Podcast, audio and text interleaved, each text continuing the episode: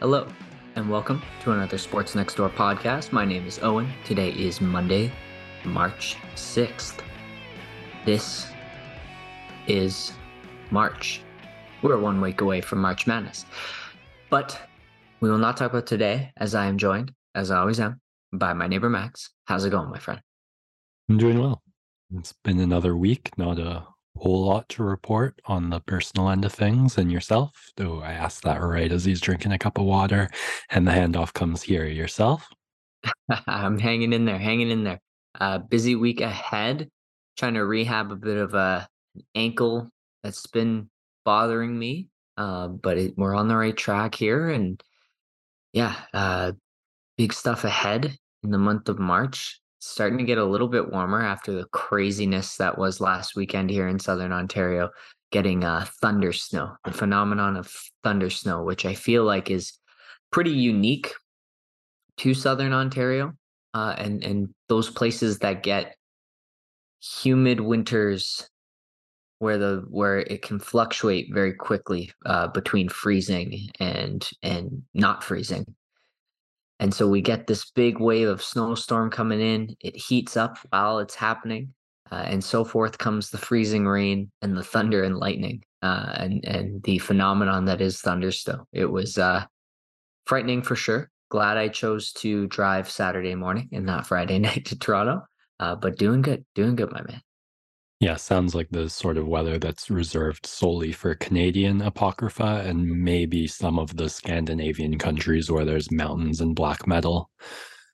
So I've been having fun with the stupidly terrible or terribly stupid these past couple weeks. Um, but this week, I had bookmarked three different events that actually occurred in the sporting world. I imagine you can guess one of them off the top of your head, which we'll get to when we get to.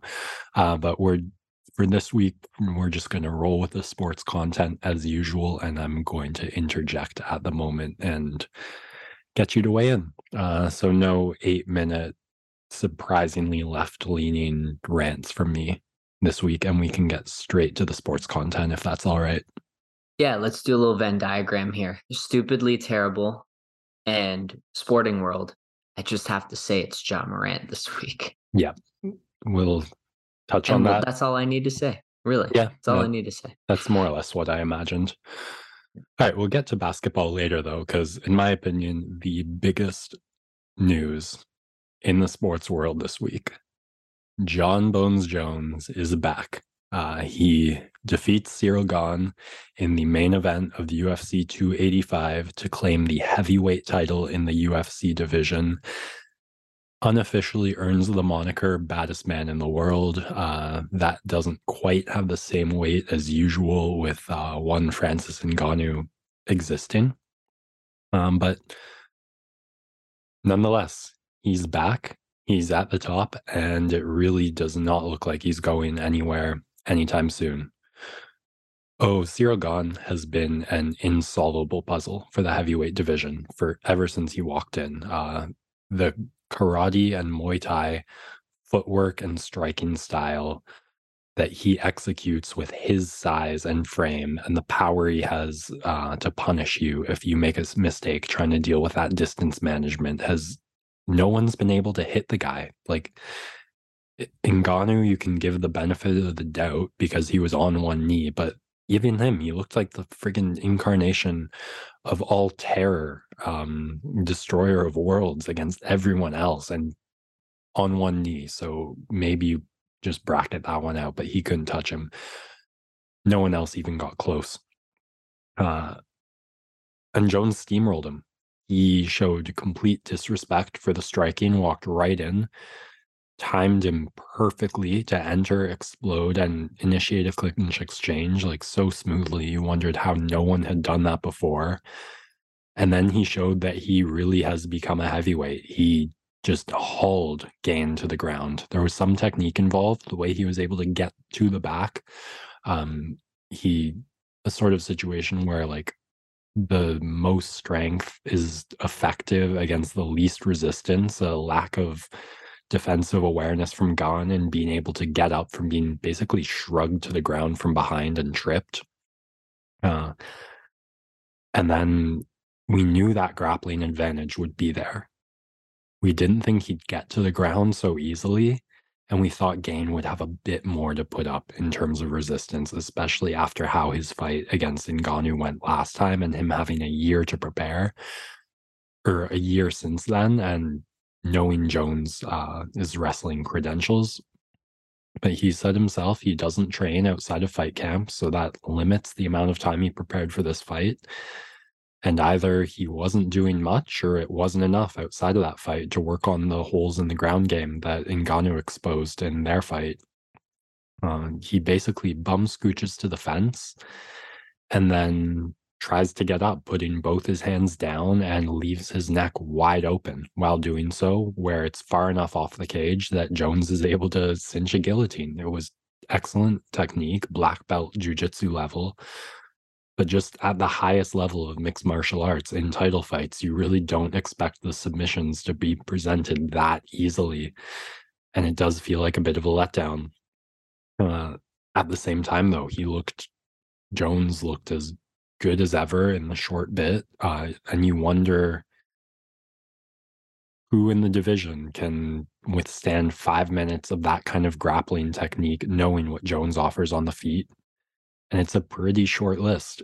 Uh, the only guy who remotely you feel like has a chance uh, to do both the striking and the grappling and make it competitive with Jones, or at least not let Jones dictate totally how and where the fight happens, Stipe Miocic. And that seems to be the fight that's going to happen uh, International Fight Week. But it's not ideal. Like Stipe hasn't fought in three years. The last time he did fight, he got knocked out. So he's a bit undeserving and we haven't seen him recently. So it like it's not the fight it was three years ago after Stipe's uh closing out the trilogy with Cormier, uh, where we saw the striking, the grappling much more recently. I do think in his loss against Ngannou, it was a mix of just explosive athletic power and sheer size that made Ngannou a really huge problem for an undersized Stipe.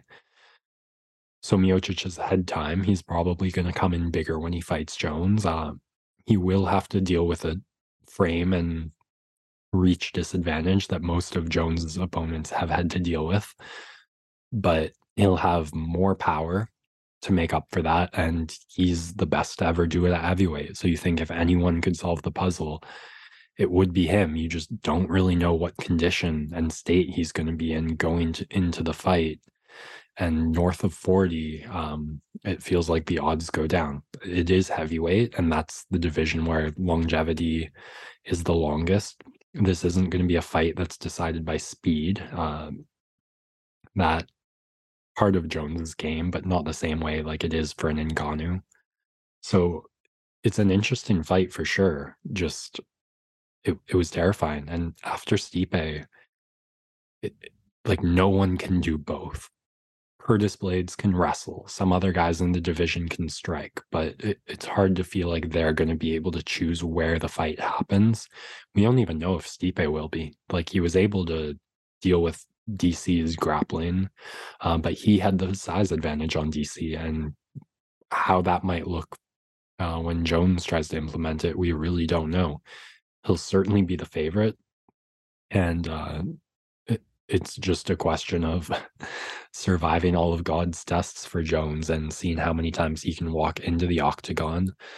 Uh, but he has a chance here in the heavyweight division to really stamp the end of a crazy, crazy career. And uh, other than that, there's no obvious easy challenge for him. It's hard to know what exactly the future holds. I'm not going to talk about every other fight on the card. Um, do you miss it when I used to do that? And these podcasts went almost two hours and like there was a good 50 minutes of MMA content on there. I mean, they reminded me of good times for sure. Well, I don't. That was fucking exhausting to do. Uh, so that's why I'm going to put most of the recap in the Substack that this podcast has launched recently. So there will be more thoughts on the Jones fight, the co main event, other events. I'm just going to touch on a couple quick notes. Um, First, shout out to the corner of Derek Brunson. It really did not look like he was likely to retire after the first round of his fight against Dricus Du Plessis, but a complete reversal of fortunes. Um, won't get too much into the technical stuff, but just to say Du Plessis had him battered, hurt, and uh, the ground and pound with one second left in the second round that was completely unguarded was more than a cherry on top. And the corner had no qualms about just tossing the towel, stopping the fight. So many times we've seen fighters barely hang on, getting smashed to survive a round, and watch them incoherently sit on the stool as the corner tries to tell them, You've got this, you've got this, come on, you're going to go get him, and just send them out to get take an unnecessary beating. It's one of the hardest things to watch being a fan of the sport personally. And the damage Brunson took was so severe, and the way um, he carried himself or didn't carry himself after that towel was thrown and needed to be helped up onto a stool. Uh, it's not certain that he would have made it to a third round and the referees and medical staff would have let that happen. Uh, but just love to see the preemptive action from the corner. More of that, please. Uh, have you heard of Sleep Token, Owen?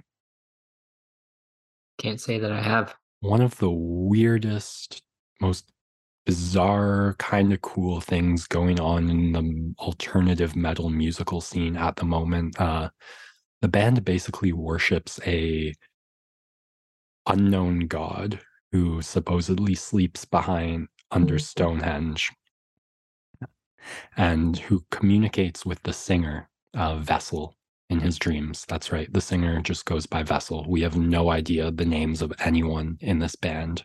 And they supposedly communicate uh, the messages of sleep, the de- deity, through their songs uh, or at concerts and worship with the crowd. Uh, they have blown up over the last years, and Jeff Neal walked out to them. Nonetheless, uh, Sleep's uh, grace did not descend upon Jeff Neal uh, he ran into Rakhmonov and got absolutely bulldozed.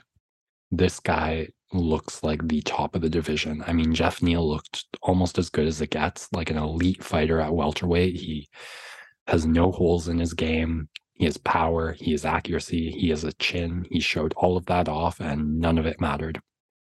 Uh, just an absolute bulldozer steamrolling of a performance, uh, com- near total domination with just enough from Neal to show you that Rakhmonov has a chin and the ability to not survive adversity, but uh, like Max Holloway esque in his ability to take punches and then give out even more. Uh, I'm so excited to see this guy fight. I think he's I'm sold on him as one of the best in the division. All right, we get to the last fight I want to touch on, and um, I'll tell you what happened. So Bo Nickal, a 3 and 0 fighter heading into this fight, um, wrestling prospect who's been fast tracked into MMA, uh, shown fantastic ability to wrestle. It's a question of how does he translate it into the rest of the mixed martial arts game.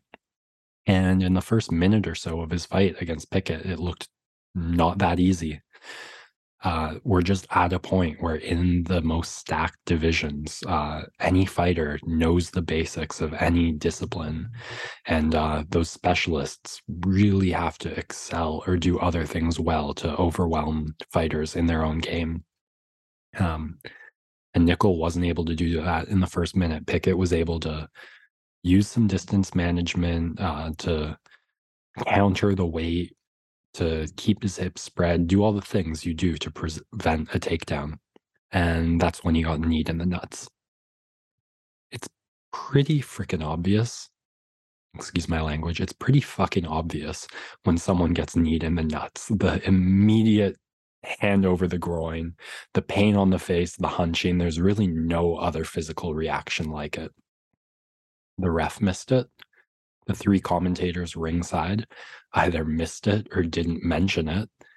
And in the meanwhile, Nickal hauled Pickett to the ground, showed off his fantastic grappling skills, and was able to secure a submission uh, finish. So tell me, is it terribly stupid or stupidly terrible that when they played a replay of the fight, they didn't show the nut shot, that there is a truck of professionals in the ears of the commentators who watched this, had the ability to watch it back and did not tell the commentators or ask them to bring up this illegal groin strike. And um, the the win was sold off as a complete validation of a hype train which does not exist up until now. Uh, I oh man, this is a tough one. This might be the toughest one I've had so far. Just had to bring it into the sporting realm, eh? Yeah, it's uh I I see the business perspective of not wanting to like it's kind of a broadcasting rule that you never go against the product that you're broadcasting. And so they usually give a, a positive color, but at the same time, it is a pretty egregious miss so I think this one ends up in the stupidly terrible category.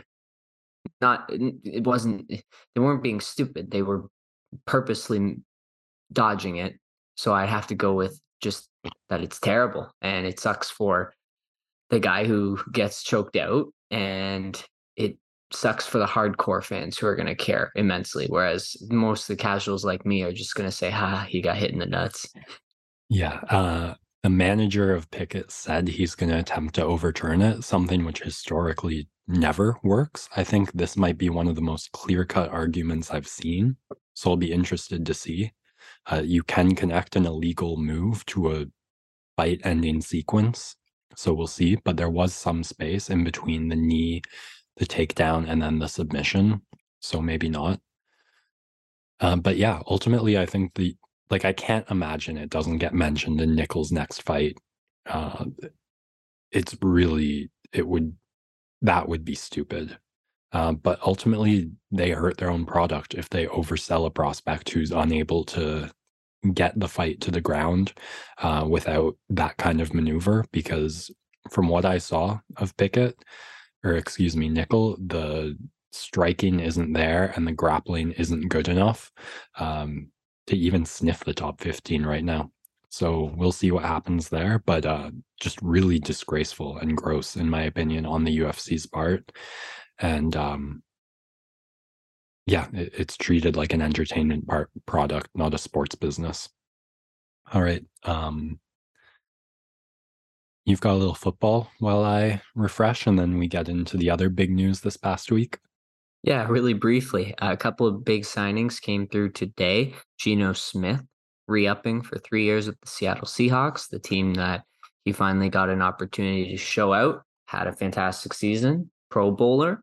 Uh, so congrats to Geno finally getting the shine that he's worked so hard to achieve over the last 10 years of his career and finally getting an opportunity to get some run with a team that is looking to build some pretty impressive rookie talent and I think Geno's going to play those three years. They're going to build quite the program. Uh, I think he's going to outlive his welcome a little bit by the time that they're ready to compete. And you could see Seattle in a position where they almost recreate the Legion of Boom plus Russell Wilson on a on a rookie contract, bringing that younger quarterback to fit with all of the pieces they'll have in their primes. Other big news Derek Carr out of Las Vegas. We already knew that, but the New Orleans Saints go and pick up their new quarterback of the present. Um, I'd say he has a similar style to Drew Brees and how they play as pocket passers. Um, not, it's quite different between the gunslinger of of Jameis Winston and then, of course, the more mobile quarterback of of a uh, Taysom Hill, but it is a definite upgrade over Andy Dalton, who they were going with for the majority of the season. And so, looking forward to see what the Saints can cook up there. Uh, but I don't think it'll be the same without Sean Payton, who resides with my Denver Broncos. All right. We get to the NHL trade deadline, which was one of the craziest weeks in the yeah. sports history. Uh, and so crazy that it was a pretty lackluster final deadline day with pretty much all of the moves having been made before, which mostly makes sense. Like if you have a trade you want to make, why wait four or five days to do it? Uh, all the cards present on the table, and uh, some of the the big pressure moves, I would say, would be Jakob Chychrun, uh, where it was a question of holding out versus some low ball offers, and ultimately the Senators are able to land the Mm-hmm. defenseman for below the Coyotes' asking price the last Mhm. year and a half. Um, they give up a first rounder and two second rounders to get him. They have him through 2024, 2025 at a really nice cap hit. Uh, so I'll be returning constantly to that wild card race in the East as it's really the most undecided, uh, highly tense thing. And the Senators definitely go in as buyers uh, looking to make a dent, uh, which, if nothing else, is really smart in terms of taking advantage of Claude Giroux's window after uh, he showed hometown loyalty signing with the team. Yeah, the, it's it's a great get by Ottawa. Um, they have a surplus of picks now from tearing it down the last few years. They can afford to give them up, and, and Jakob Chychrun's going to be better than any kind of unless you really hit on a pick. It's far more likely that he's going to be the best out of all of those assets, and you have him retained on a good cap hit for the next two years beyond this. He slides in well on the right side of your defense to play with Thomas Chabot. Like it just a lot of things to like about this deal. It keeps Ottawa competitive right now uh, as they're looking to build towards the future and and have been on a roll as of late. And if you're the Coyotes, rather than losing Chychrun for nothing or eventually losing all of your leverage because teams just don't want to pay that price, you still get quite a few picks from it. Um, and and you get some other picks by just taking on salary, so you hit the cap floor, and you hope you get Bedard, and and it starts from there with with the surplus of picks moving forward for a couple of years. So I think it's a good trade for both sides. Um, don't love it though as a Leafs fan. Yeah, we'll uh, slay that beast when it really starts to rear its head in the next couple of years. Uh, it seems inevitable at this point. Who else do you like from this deadline? Yeah, some of the winners here will go through. Uh, well, I think the Leafs are winners. I guess we Mhm. can go right there. Um, they missed out on a flurry of moves. Yeah, we we missed out on flurry moves after the McCabe uh, and the O'Reilly deals. O'Reilly going on long term injured reserve today with a broken finger, um, which is tough. Which is tough. Uh, luckily, the Leafs did have two great centers before they had Ryan O'Reilly and have done well so far this season, but you do miss out on quite a few games of chemistry to work in there, uh, which is a bummer.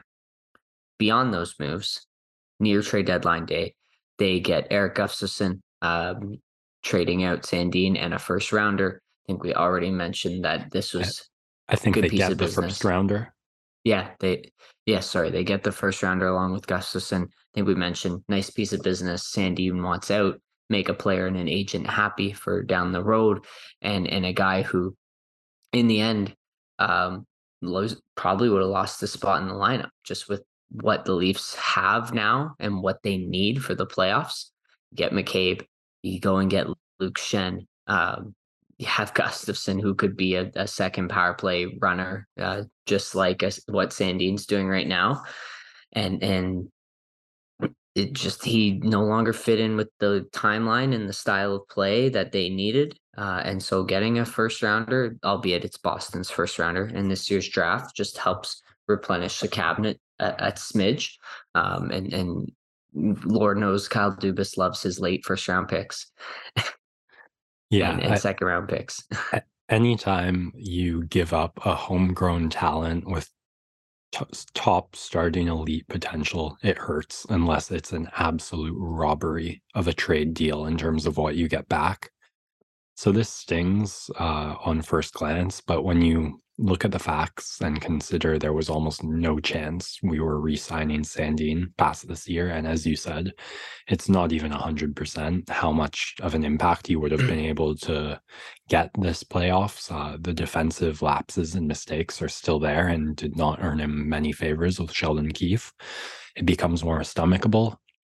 I do kind of like that we get the Bruins first rounder just as like a little more motivation to outdo them. Uh, if we can outlast them this playoffs, uh, that you think about it in more macro terms, uh, where we send out our first rounder uh, this trade deadline and get back a better first rounder if you can outlast the Bruins. So I like that there. Yeah, um, more small moves by the Leafs just as the East arm race continued. Uh, it it seemed pretty much matter of fact that Patrick Kane was going to the Rangers. We touched on it last podcast. Uh, I'm still shocked at how much of a steal they were able to get him for. It, if they don't make it to the conference final, I guess if they don't get make it to the conference finals, it wasn't that great of a team after all, as it seems like it's mm-hmm. hard to argue it's not in win or bust territory, even though there's plenty of longe- longevity on this newly rebuilt powerhouse. Um, but yeah, that is going to be. Uh, I'm just so excited for the playoffs with with all these matchups, especially New Jersey versus the Rangers. Like, oh my god. Yeah, yeah. Playoffs look really, really fun. Um, the biggest concern that the crowd has had with the Rangers team is is there enough to go around for all of these star players, and how will that affect chemistry of this team? And we got to see it play out on Sunday in an afternoon game. It was great timing against the Boston Bruins, uh, and and Boston really showed them who still ran the, the conference. The uh, they get a fantastic deal done of their own after the Orlov Hathaway get. They go and get Tyler Bertuzzi uh, from the Red Wings, which is just another perfect Boston addition. He gets an assist in in that game and and the Bruins wiped the floor with the Rangers. Um, Kane a minus four in his first two games in in the New York Blue. So interesting thing to to keep an eye on as as those pieces acclimatize. Just feels like Boston brings a guy in and they're instantly the best version of themselves. It's so frustrating, but they're another winner at this deadline for sure. Yeah. Uh, the Red Wings, along with the Capitals, seemingly looking at the competition this year in the East and decided to bow out as sellers, more looking to retool than rebuild, especially in the Capitals case. The Red Wings uh, sending Hronek to the Vancouver Canucks, uh, which brings me to our next stupidly terrible or terribly stupido what are the Vancouver Canucks doing? Uh, they seem to be unanimously across the board one of the biggest losers of this trade deadline. They they clearly don't have enough to win, and and yet when they go out and get some assets for Bo Horvat, uh, they try and flip it and basically put themselves in pretty similar position to where they were prior to that Horvat deal, uh, which is mm-hmm. not even good enough to make the playoffs in a Western Conference that I think is only getting better in the next few years. And uh, unless the Canucks can really hit a home run on a prospect or some draft, I I don't see where the future of this franchise leads, and that seems to be the common wisdom across the board. I don't know if you see it any differently. Yeah, well, you just look at this trade in a vacuum, and it's fine. Filip Hronek, uh, who they who they get. There you go. Yeah, uh, uh, who can fit in well next to Quinn Hughes, right? It's it's a nice player to get, but the message there from management in Vancouver is that they're in the midst of a retool. You can't retool a team if it has only made the second round once and not really done much outside of that. And the second round was in the bubble. Um, Elias Pettersson, fantastic. Boeser, fantastic. Quinn Hughes, fantastic. Thatcher Demko, like they've got the, some pieces there, but they haven't achieved anything. So why are you rewarding this group by quote unquote retooling, going out and getting a guy? Um, they're just not learning from their past mistakes. They have to choose a direction here. And so I guess they have. Uh, in many people's eyes, they believe it's the wrong direction just as long as they don't take on more useless salary, uh, yeah. I think they can try and figure this out. That's the context that really leaves you scratching your head. They're they they have none. They have no cap to work with, and I, I don't know. The West is a crapshoot. I, I really don't know what happens, um, but I don't think the Canucks make the playoffs this year. And I think the West gets better next year without like some crazy mid roster depth and talent filling in. Uh, it's hard to see the Canucks going anywhere. Uh, we're starting to get close to time here. I don't know what else caught your eye this trade deadline. Uh, the Pittsburgh Penguins waited very, very late to get their business done. Uh, Dmitry Kulikov they get for Brock McGinn, uh, which is a good salary dump for them. Nick Bonino, Mikael Granlund add to their bottom six. Um, they have to be all in until Crosby, Malkin, Letang are done. The Minnesota Wild went a little bit in the mode of Vancouver, kind of switched up on what most people thought they should be doing. A team that was already cap strapped takes on salary in the in the Acciari O'Reilly deal and then the Orlov Hathaway deal, but then they go out and continue to spend in a Western Conference. Like you said, it's only getting better, but right now it's for the taking for yeah. sure. And, and so with at least the Wild are sitting second in the Central Division right now. They mm-hmm. would have to have a pretty spectacular collapse to not make the playoffs. Right now, they'd be facing the Colorado Avalanche in the first round, which isn't a great prospect, but the Avs have not looked like the team they were last year. Mm-hmm. Uh, just to circle back, the Canucks sitting at 55 points, uh, with 74 being the Jets marker for the last wild card spot. Uh, I think must be mathematically eliminated or quite close to it. Um, I just wanted to double check how close they were to the playoffs before commenting, but yeah, even more ludicrous. Uh, sorry, but yeah, the Wild. It yeah, with a couple more, maybe one, two more years of Fleury left, Kirill Kaprizov. Um, everyone thought they were going to try and retool in a sense in the years where they've had to take the big dead cap hits on contracts, but instead they go and they get Klingberg. It's expiring deal, but but mm-hmm. a nice piece to get. I was surprised that it took very long for teams to go and get him. Uh, they get Oskar Sundqvist, uh, Gus Nyquist, and and uh, Marcus Johansson. So a good couple of Swedish players there to add to the fold. And bolsters a lineup that I think could be frisky in the playoffs. And and all you need is a couple things to go your way. You have Marc Andre Fleury, who is a proven playoff performer and winner. Um, and and why not? Like Western Conference for the taking, and then you get to the finals, and who knows what happens from there. So I, I actually like the direction. It's it's funny. Vancouver, Minnesota are kind of in similar spots, and I'm on opposite sides of the spectrum on how I feel about their moves. It just feels like Minnesota can get out of the salary situation a lot easier than Vancouver can. Winning solves everything. And if the Wild can do a bit of that in the first round against the Avalanche, why not all the way to the finals? Though I'm less optimistic about what happens there, whoever they face. I guess the last stupidly terrible or terribly stupid thing we got to talk about is the Jonathan Quick trade. Sure. The LA Kings send Quick who won two Stanley Cups, is like one of the all time franchise leaders in all the goaltending statistics. Uh, someone who's been forever ingrained in the Los Angeles culture of winning, right? You think of all the great teams that exist in LA, um, and he's right up there with the greats. And they just ship him out the door to Columbus without really giving him the heads up for not much in return, I'd say. Um, and he was upset and he didn't even want to go to Columbus. Like he was not going to show up. Um, fans understandably pissed off with ownership and it just was not a good look for the Kings who I get they're like trying to turn it around as well. They're building towards a future. They finally had to move on from him. But there's a there's got to be a better way. Even the Blackhawks. Kane had the no move so he picked where he wanted to go, but they made that deal work. They didn't just say no.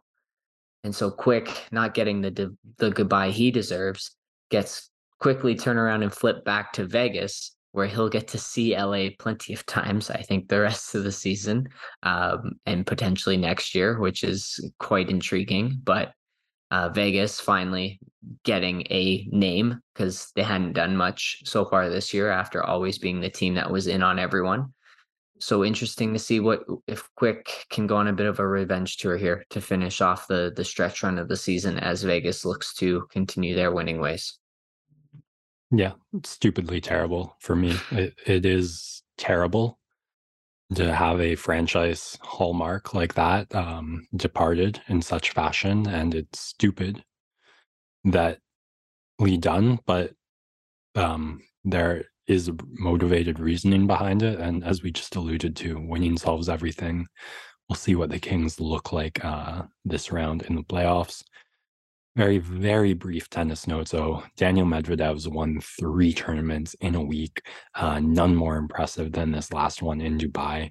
Takes out Novak Djokovic, who was on a 20 match winning streak uh, in the semifinals, and then handles Andre Rublev, who he had a two match losing run. Well, he was losing against basically everyone uh, in the top 15, top 20. Uh, so yeah, fantastic stuff from him. Has me I, man, I think he's playing at Indian Wells. That kicks off Wednesday. It seems like Djokovic. Will, yeah, seems like Djokovic won't be competing, unfortunately, though the US will lift that restriction in time for the US Open, at least. And uh, also shout out to Alex de Minaur. Demonauer. I seriously don't know how you're supposed to say that, um, but he wins in Acapulco, Mexico, against uh, Tommy Paul. Uh, all around nice job from him. Although I got to say, Tommy Paul and Taylor Fritz put me to sleep with their bizarre semifinal matchup. Um, I'm not sure how much Paul had left in the gas tank for that one. All right, you've got about three minutes for basketball here. Well, I just say keep an eye on here for this KD Booker duo. Uh, they showed out in the Mavericks game on Sunday, both scoring 35 plus. Going to be a very tough duo to stop. And then the Toronto Raptors just trying to stay alive here, get a must win game in overtime against Washington. OG with a stellar performance on Beal. Uh, but they're going to be in tough here with Denver tonight, both LA teams, and then Denver again later this week. Uh, tough, tough stretch. I think they have the toughest strength of schedule remaining. So we'll likely see the Raptors in a play-in game, something we haven't yet seen in this franchise's history. So looking forward to that. Yeah. Uh, I, I liked the bounce back from VanVleet and Siakam on that game. Uh, felt like some that shouldn't have gone to overtime, but uh, alas, the Raptors are going to cause laughter around the league. Huh. I th- that's about it then. Groovy. All right. Um, uh, and the the audio sounding good. We're we're hitting a new swing just in time. The playoffs around the corner. Um, I'll touch next time on the ridiculous schedule of UFC pay per views, but plenty of MMA content coming up. And um, the tennis, we're in to the Masters US 1000 series, the playoff race. March the, Madness. Yep the playoff race for both the NBA and the NHL reaching a zenith. These are the regular season games that matter most being played right now. It's a wonderful time in the sporting world, and that is what's awesome this week. So, thank you everyone for listening. Looking forward to catching up on all of this stuff next time. Until then, Sports Next Door signing out.